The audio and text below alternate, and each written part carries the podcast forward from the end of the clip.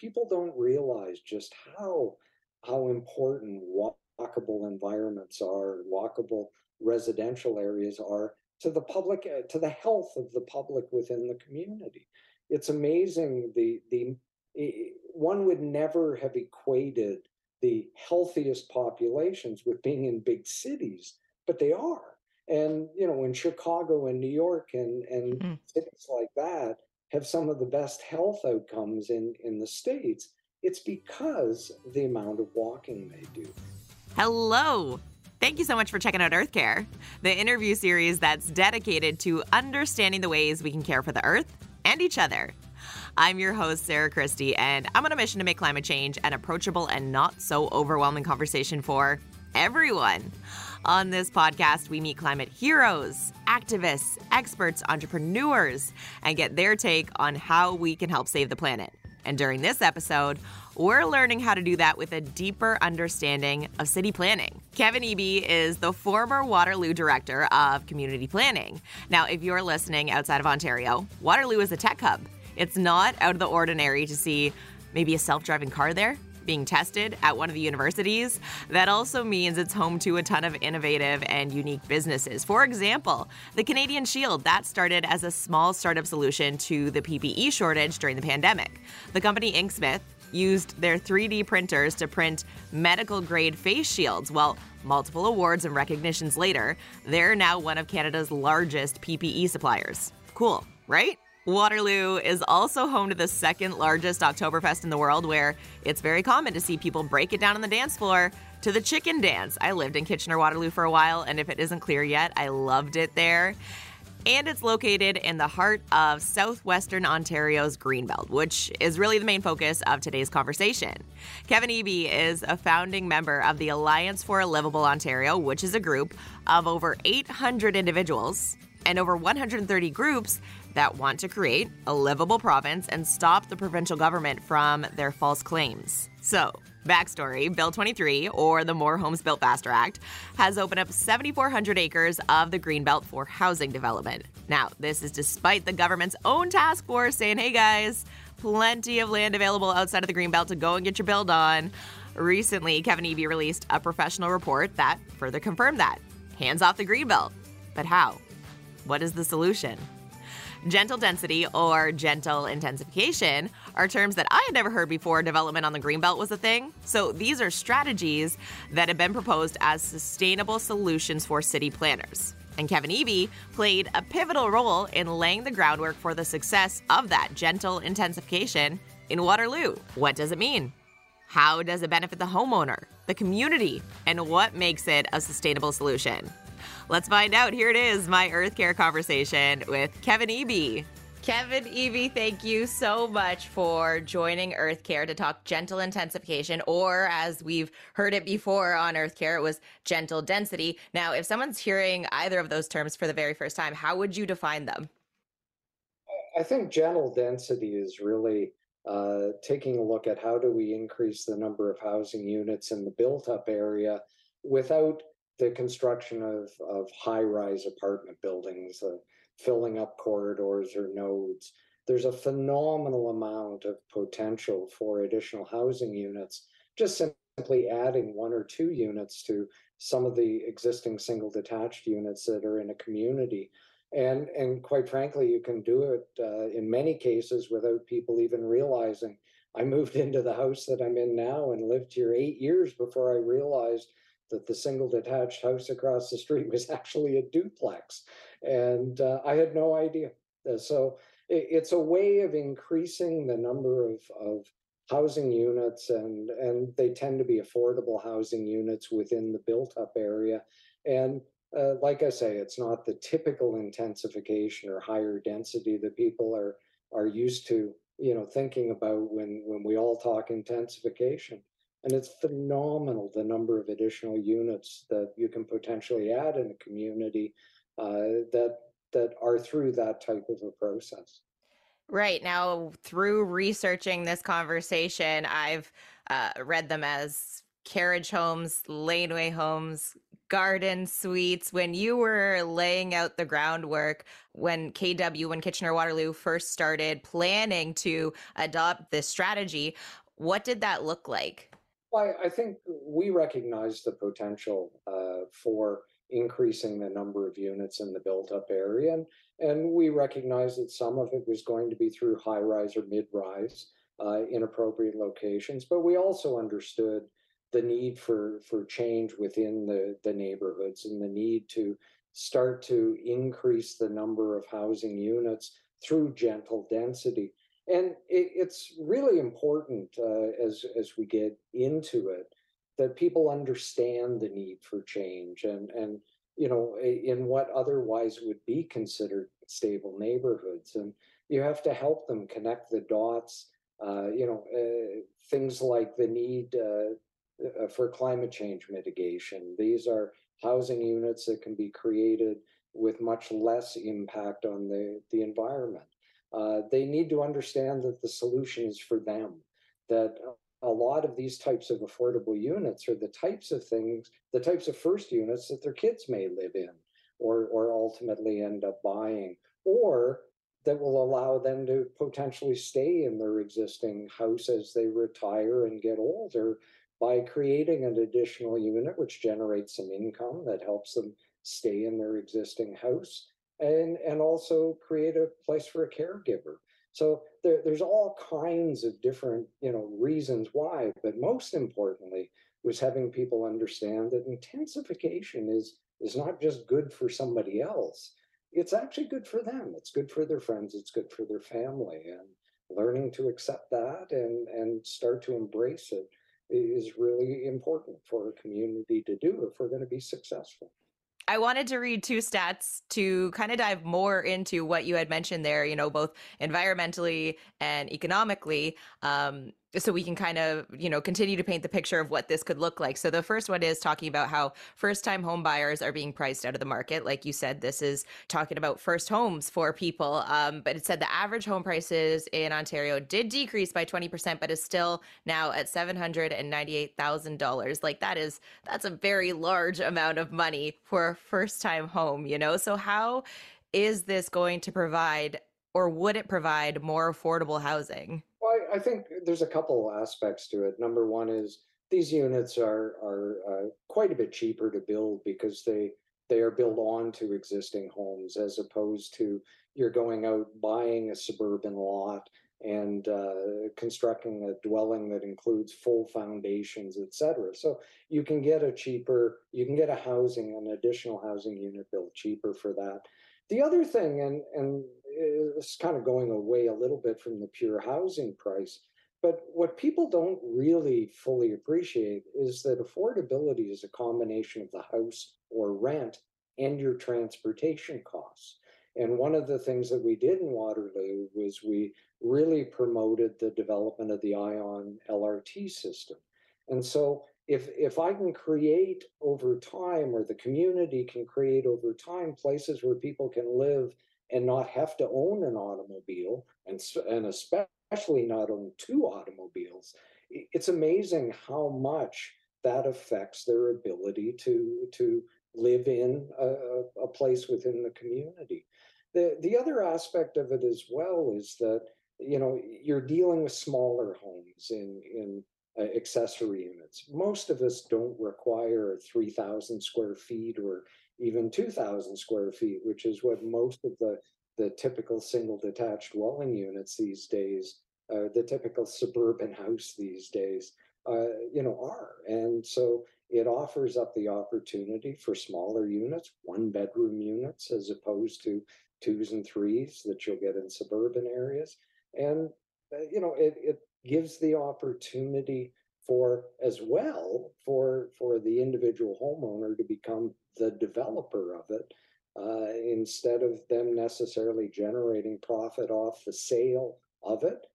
It's it's rental support and and those are the types of units that become or stay affordable over time. The thought of having accessible transit especially even i'm just thinking of toronto right now how that could benefit so many people because that's even you know such a roadblock for so many commuters here. It's a phenomenal amount of money. I, I remember studies back in the early 2000s that were saying the cost of ownership of an automobile, assuming some reasonable amount of financing to purchase it, is in the range of, it was back then in the range of $10,000 a year.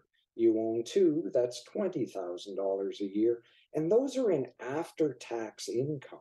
Right. So when you realize that, you know, you're talking $20,000 out of your income is really almost 25,000 or, or even more, that's a phenomenal amount of, of um, money that can be used for other things like kids' university uh, expenses, childcare, uh, vacations, etc. There's there's lots of opportunity uh, to do things and and especially lifestyle changes if you can reduce down your transportation costs and uh, you know accessible uh, affordable housing through this type of uh, gentle intensification in places where transit is available is perfect for doing that. That also falls under the umbrella of the environmental benefits of gentle intensification, which I want to read this uh, second stat that I came across, which said 43% of Canadians want to buy an eco friendly home. The rate is higher among millennials at 53%. I know you did touch on some of the benefits earlier throughout this interview, but, you know, what did we miss any here uh, when we're talking about the environmental benefits of embracing this idea of gentle intensification? I, I think they, they come into play in a number of ways they come into play in the form of construction is much more environmentally friendly. You're not building full foundations, you're adding on to existing dwellings. Uh, you're you're in a scenario where you're reducing down the amount of uh, agricultural land that's required by building in and within the already built up areas and you're building in areas where uh, at least the potential exists that you don't need an automobile uh, to to get around in in what uh, planning terms have become uh, 15 minute communities. And and so the the idea is that everything you need within the community you can walk to or or possibly aided by cycling you can get to within 15 minutes. And the the other aspect that i think is really important is not uh, i'm varying a little bit from the environmental aspect but public health and and people don't realize just how how important walkable environments are walkable residential areas are to the public uh, to the health of the public within the community it's amazing the the one would never have equated the healthiest populations with being in big cities but they are and you know in chicago and new york and and mm. cities like that have some of the best health outcomes in, in the States, it's because the amount of walking they do. They leave their cars at home, they build exercise into their everyday activity instead of going to the gym late at night or early, early in the morning. So this type of, of gentle intensification, it, it, you know, it checks all the boxes. It's, it, it's affordable. It's environmentally friendly. It you know, it helps with uh, public health. It, it, creates a community where we can start to provide uh, the type of housing units that our kids require, that seniors require, and and it just makes it a better place to live. Now, I, I did learn something interesting, and I say interestingly with air quotes because I was reading about Bill 23 again, prepping for this conversation, and it said that the, the developers don't have to pay a fee for where they're building when we're talking about all these these homes that they're going to be building. That that's kind of been wiped off the table with Bill 23. When we're talking about you know, if this is a completely new topic to someone, where does that money go when a developer pays a fee for building these new homes? Well, development charges are are almost you could say the initiation fee that development pays into uh, uh, the use of the services that are provided by the municipality, things like sewage treatment capacity, water supply, the road out in front of the house, the pipes in the ground, the stormwater management systems, which are so important, especially now as climate change is creating more flooding situations all of those things have to be paid for by municipalities. And they, they represent a significant cost on the price of a house. Uh, in order to, to incentivize, especially individual homeowners, to create additional units, one of the things that has been proposed is that they would waive those types of charges where these types of units are being built. It's positive from an incentive standpoint to possibly move development of those types of units along. It's got a downside as well because eh, that's not free money. It's it's money that's compensating. We're paying uh, back the municipality for what it's spent to build sewage treatment plants and water supply, et cetera. So every time you waive a charge, it's got to be, you know, you've got to come up with the money somewhere. And right. so it's, you know, typically it's tax increases or user rate increases that would need to to occur in order to uh, you know provide for these houses with no development charges attached. And that's kind of where, you know, I, I described it as the initiation fee. Once you've paid your development charges, you become part of the tax base. You you have paid your way into using those types of services, and the maintenance of them after the fact is paid for through user fees or tax rate increases. So you you pay the development charges up front once, and that basically you, know you become part of the uh, the club so to speak in the, the municipal terms uh, uh, as far as uh, being able to access all the services and uh, uh, having them available for you for an extended period of time interesting well the main reason we're talking about this you gentle intensification de- gentle density is because this has become a hot topic of conversation with uh, our current government, you know, proposing that they're going to be building houses on the greenbelt. Gentle intensification has been brought up as a sustainable alternative to having to develop on the greenbelt. Um, and when we were emailing back and forth, you had mentioned what a city would really need to embrace in order to make this happen. I'm wondering if you can just touch on some of the uh, points that you had provided. You know, what it, what would a community really need to embrace in order to make this happen? I, I think it's education. I, I, think people need to understand. I, I am a firm believer that the public is an awful lot smarter than most of us give them credit for. And, and in fact, if you explain to people the, the true benefits, the full range of benefits associated with these types of things. And as I said earlier, especially the fact that those types of benefits accrue to them, accrue to their family, accrue to their friends. The, it opens up, uh, you know, potential opportunities for people that otherwise may not have it. And, and that becomes really important as we work to intensify, not just through gentle intensification, but other forms of intensification as well. That you know the community needs to to uh, to understand what the benefits are, and planners need to do a better job of educating the existing population as to those benefits. And that was one of the things in Waterloo that that we were really, I think, successful at. Uh, as we started into all this was we really concentrated on getting out into the public, doing hundreds and hundreds of presentations. We used to laugh about the fact, give us three people and a kitchen table and we'd be there.